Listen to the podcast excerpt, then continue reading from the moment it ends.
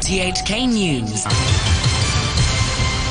It's one o'clock. I'm Vicky Wong. The headlines. The government is to ask LegCo for almost a billion Hong Kong dollars to invest in sports development. The chief executive says she supports writing Beijing's anti-foreign sanctions law into the basic law. And a mainland court upholds the death sentence handed down to a Canadian convicted of drug smuggling. The government says it will be seeking almost 1 billion Hong Kong dollars in funding from the Legislative Council, so the construction of new facilities for the Hong Kong Sports Institute could potentially be completed before the 2024 Paris Olympics, two years ahead of schedule. In announcing more efforts to boost sports development following the SAR's historic success at the Tokyo Olympics, Chief Executive Carrie Lam said the new 9,000 square metre building will include a larger fencing venue, sporting science and medical facilities, as well as more space for accommodation. Mrs. Lam expressed confidence that local athletes will continue to excel in major sporting events. In the coming three years, I am sure that our athletes will continue to shine uh, in the various um, international and regional competitions, including the Asian Games to be hosted in Hangzhou uh, next year, and also the uh, Paris uh, Olympics. DAB lawmaker Holden Chow welcomes the government's support for athletes, but says there's still more scope for Hong Kong to put more resources into nurturing the entire sports industry. I hope the government would be able to sustain that sort of policy because it must be done in the long run. I think in the past, generally speaking, we have been urging the government to put more resources to develop the sports industry. But of course, it's never enough. If we compare to other jurisdictions, then still have a long way to go.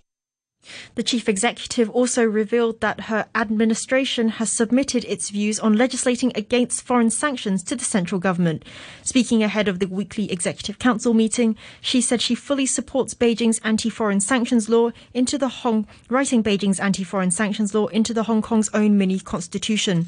She added that the national law which will bring countermeasures against foreign sanctions can either be implemented directly by Beijing like the national security legislation or imposed through local.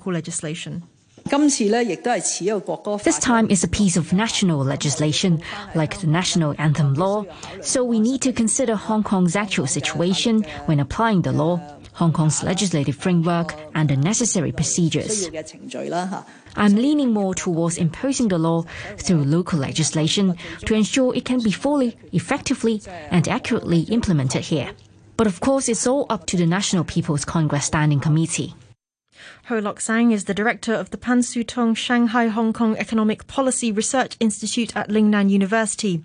He says the intention or threat of the sanctions law was to encourage US businesses to put pressure on the US government to either drop or go easy on sanctions against China.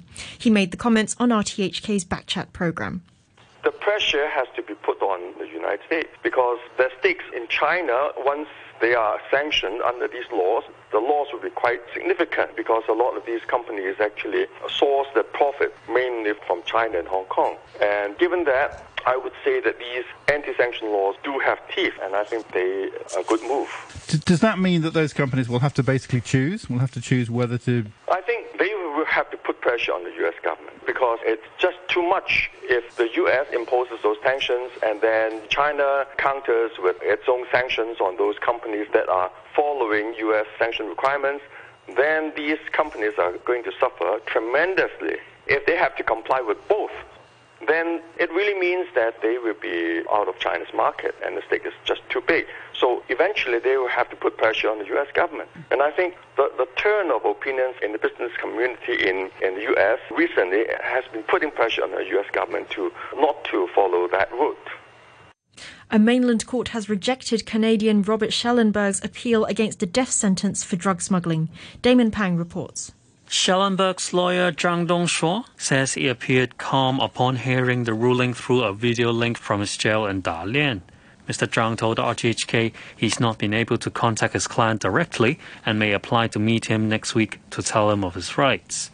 Another mainland lawyer, Mo Shaoping, says China's top court must verify the ruling before the death penalty could be carried out but the law doesn't specify how long the verification might take, and in some cases in the past, it has taken two to three years. The verdict on Schellenberg comes amid frozen relations between China and Canada following the arrest of Huawei's Meng Wanzhou almost three years ago. The Canadian was originally given a 15 year jail term days before Ms. Meng's arrest. After Beijing warned of unspecified consequences unless she was released, Schellenberg was subjected to a retrial, and a court in Dalian sentenced him to death in early 2019. The United Nations has warned that the global temperature is expected to reach or exceed 1.5 degrees Celsius of warming on average in the next 20 years after they issued what they called a code red for humanity. The international body published its Intergovernmental Panel on Climate Change report yesterday, which said intense rainfall and droughts will be impacts caused by climate change. Leung Wing Mo, the former assistant director of the Hong Kong Observatory, said it's possible two severe droughts may occur within this century drought is definitely a citywide. It's not, it's not even citywide, it's a region-wide. When a drought occurred, it will be very likely that Hong Kong will have very little rainfall, and even South China, in particular Dongjiang River, which supplies us the most of the water, will, will be suffering from drought as well. So it will be a regional uh, phenomenon. So lot of thousands, not, not thousands, millions of people will be affected if a drought were to occur. Mr. Leung says carbon emissions have been reduced because of the pandemic as travelling has been severely restricted and economic activities have been reduced. But the result has not been significant enough to have a positive impact on the climate we are still seeing rise in the carbon concentration in the atmosphere. So it helps a little bit in a very harmful way, but uh, we should keep the lowering of the carbon emission much more drastically. And that kind of effort has to be sustained for decades because the mission right now is that we have to achieve zero carbon emission by the middle of the century, which is 30 years from now. It is a daunting task. The operator of one of the government's COVID 19 vaccination centres says slots made available for the elderly have not been used up, and he hopes this will improve after a walk in scheme is extended to those aged above 60. From tomorrow, the age threshold for vaccination walk ins for elderly people will be lowered from 70 to 60. Town Health Medical Group's Aries Leung said on RTHK only around 100 elderly people a day have been taking up the slots, but he hopes more of them will be getting inoculated after the scheme is expanded. The Department of Defense in the United States plans to make vaccination against COVID 19 mandatory for all military personnel. The Defense Secretary, Lloyd Austin, said the Pentagon was seeking presidential authorization to implement the proposal no later than mid September or earlier if the Pfizer BioNTech vaccine is given final approval by the country's drug agency before then. The man leading America's anti COVID effort, Dr. Anthony Fauci, said he thought it was the right thing to do. When you're dealing with a pandemic that has already killed over 615,000 Americans and over 4 million people worldwide. That is a situation that is unusual. And when you have an unusual situation, sometimes you have to resort to things that are unusual. The World Health Organization has confirmed the death of a man in Guinea from Marburg virus, a hemorrhagic fever which is often fatal. It's the first time the virus has been identified in West Africa. This report from the BBC's Vivienne Nunis. Marburg virus disease is transmitted to people from fruit bats and spreads among humans through the transmission of bodily fluids. It's a severe, often fatal illness that causes fever and bleeding disorders. Samples taken from the patient in Guinea who has since died were tested in the country's laboratories and returned a positive result for the Marburg virus. Dr. Matshidiso Moeti from the World Health Organization said the virus had the potential to spread far and wide. Efforts are now underway to find people who may have been in contact with the man. A lawsuit has been issued in New York suing Prince Andrew, a member of the British royal family, and accusing him of historical sex abuse. In a statement, Virginia Roberts Giuffre said her civil suit laid out in detail how she'd been trafficked to the prince by the disgraced American financier and convicted paedophile Jeffrey Epstein when she was 17. The BBC's Nada Tawfik has this report. Virginia Roberts Giuffre is suing Prince Andrew under the Child Victims Act, a landmark New York state law that opened a one year window to sue over alleged sexual abuse, regardless of how long ago it occurred. That one year window ends in just a few days. Her legal team warned that a lawsuit would be filed if Prince Andrew did not agree to discuss a negotiated settlement. Their most recent letter, sent last month, had gone ignored, according to her lawyers. Ms. Giuffre said she did not come to this decision lightly and knew the action would subject her to further attacks. She said Jeffrey Epstein forced her to have sex with the Duke of York when she was just 17 in London, New York, and the U.S. Virgin Islands. Prince Andrew has previously denied all of the allegations. A short time ago, the Hang Seng Index was at 26,363. That's 78 points up on the previous close. Turnover stands at $83 billion. And in currencies, the US dollar is trading at 110.3 yen. The euro is standing at 1 US dollar and 17 cents. And the pound is worth 10 Hong Kong dollars and 77 cents. In sports news, 24 hours after an emotional farewell press conference to confirm his departure from Barcelona, football star Lionel Messi is believed to be finalising a move to France to link up with his former teammate Neymar at Paris Saint-Germain. The imminent move of the six-time Ballon d'Or winner has prompted fans to gather in both cities. Here's the BBC's Shojo Shaka. Many Barcelona fans have been outside his house, some outside the club's training centre, hundreds outside the Camp Nou. Some fans quite angry. There's even one story being reported about a lawyer who is a Barcelona fan, apparently writing to the European Commission to claim that PSG's financial fair play situation is worse than Barcelona's, and therefore they shouldn't be allowed to sign the player don't think the claim will go anywhere, but it gives you a flavour of the level of opposition to Messi leaving Barca. Meanwhile, over in France, PSG fans have been gathering at airports in Paris uh, and also at their stadium, the Parc des Princes.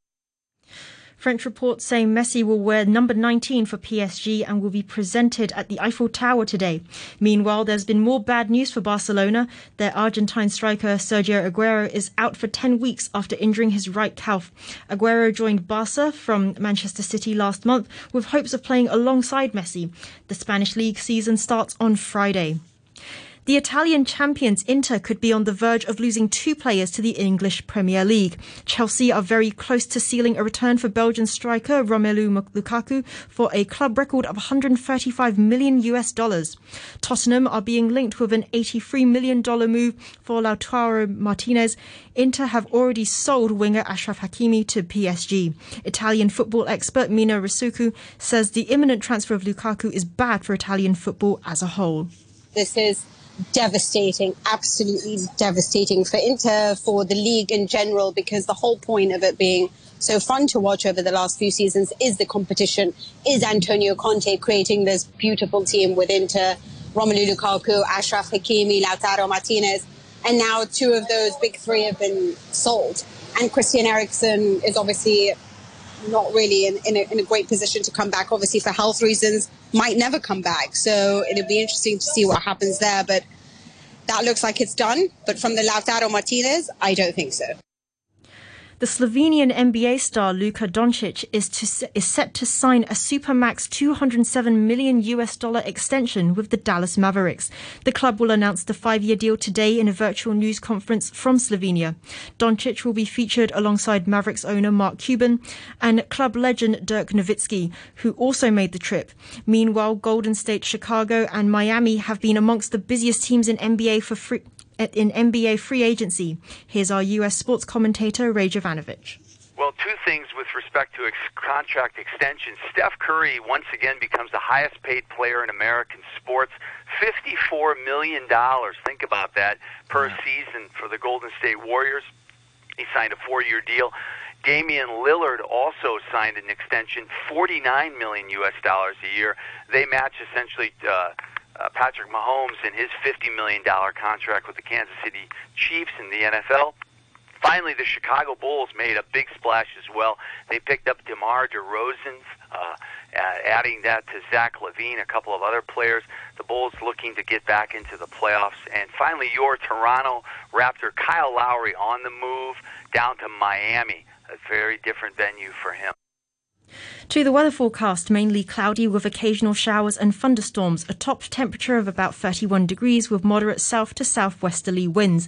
The outlook, there'll be more showers tomorrow, but it'll be brighter and hot in the following couple of days. Currently at the observatory, it's 30 degrees with the relative humidity now at 86%. To end the news, the top stories once again. The government is to ask LegCo for almost a billion Hong Kong dollars to invest in sports development. The chief executive says she supports writing Beijing's anti-foreign sanctions law into the basic law, and a mainland court upholds the death sentence handed down to a Canadian convicted of drug smuggling. The news from RTHK.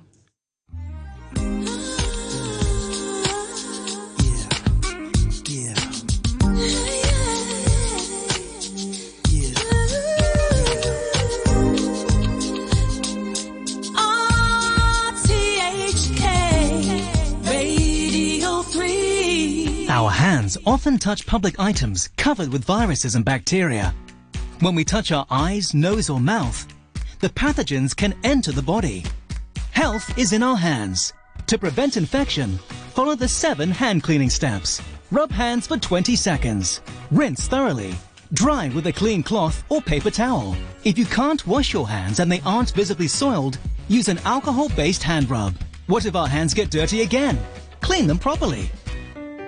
For a safe and healthy living environment, owners should not alter the drainage systems of buildings on their own. They must ensure proper maintenance of drainage pipes and should appoint qualified professionals or contractors for regular inspection and arrange early repair if seepage or defects are found. They may apply for loans or subsidies from the Buildings Department and the Urban Renewal Authority. Visit bd.gov.hk for details.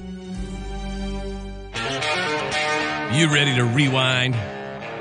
Tune in Saturdays from noon to 3 right here on Radio 3 Classic. for some classic Michael Lance bringing the past to the present. A little something for everyone. Guaranteed to take you back. And of course, some good old country. So join me for some classic Michael Lance. Saturday from noon to 3 on Radio 3. You can't touch this. Welcome to the Common Room, with Alison Howe. where you find inspiration, We are a youth organization empowering young people to reach their full potential in Hong Kong. career insight, I am a international chocolate judge and also an international chocolate taster. and plenty of entertainment. Hello, Hong Kong. This is Lewis Capaldi here. I'm Dua Lipa. Hello, everybody. We're Maroon 5. Stay tuned to Allison Howe. Hey, this is Lady Gaga. What's up, Hong Kong? This is Lao. Stay tuned to Allison Howe. Come and hang out with us in the Common Room, weeknights at 9 on RTHK Radio 3.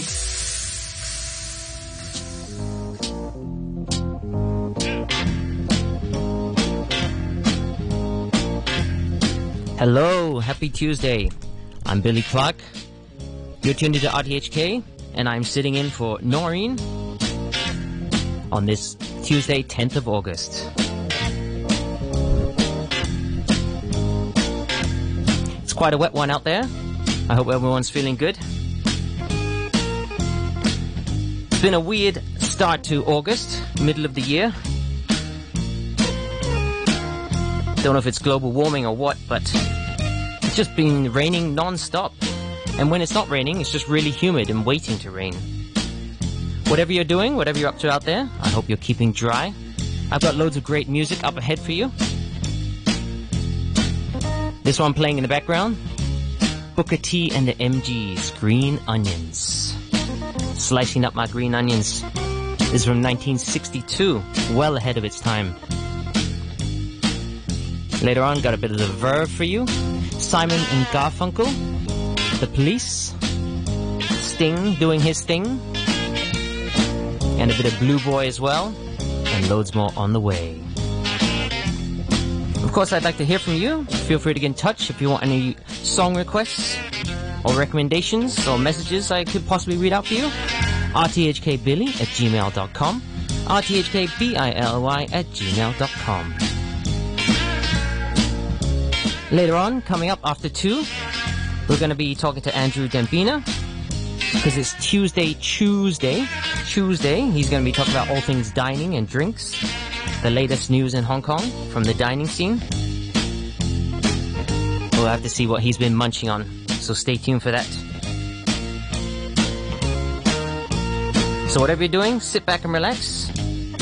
Let the music soothe your soul. And have a good Tuesday.